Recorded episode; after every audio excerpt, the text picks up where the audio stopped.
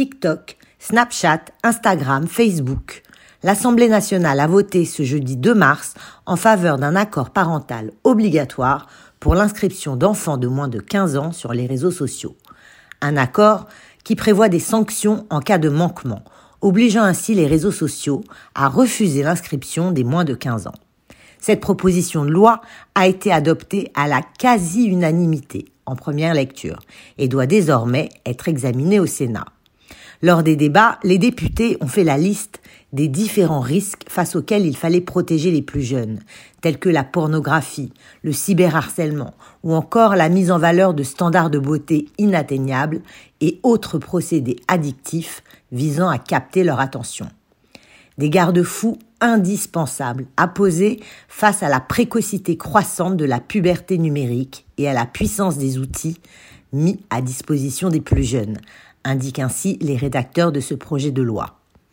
En France, la première inscription sur les réseaux sociaux intervient en moyenne vers 8 ans et demi, et plus de la moitié des 10-14 ans y sont présents, selon les données de la CNIL, le gendarme en la matière. Il faut savoir que la majorité numérique à 15 ans n'est pas une nouveauté. Elle existe en France depuis 2018.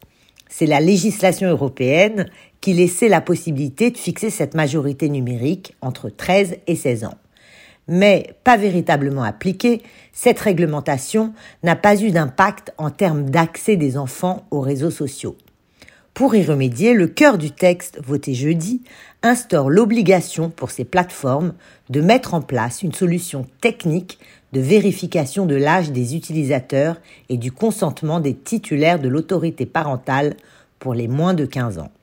Cette solution devra être certifiée par les autorités et en cas de manquement, une amende pourra être infligée à l'entreprise allant jusqu'à 1% de son chiffre d'affaires mondial.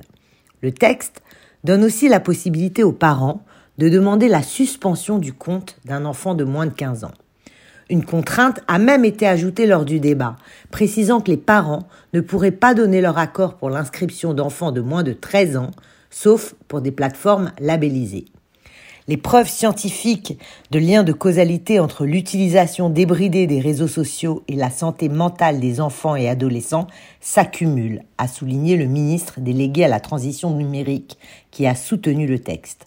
Alors, soyez vigilants avec vos jeunes enfants. Il y va de leur bien-être et de leur santé. Et n'hésitez pas à limiter leur temps d'écran.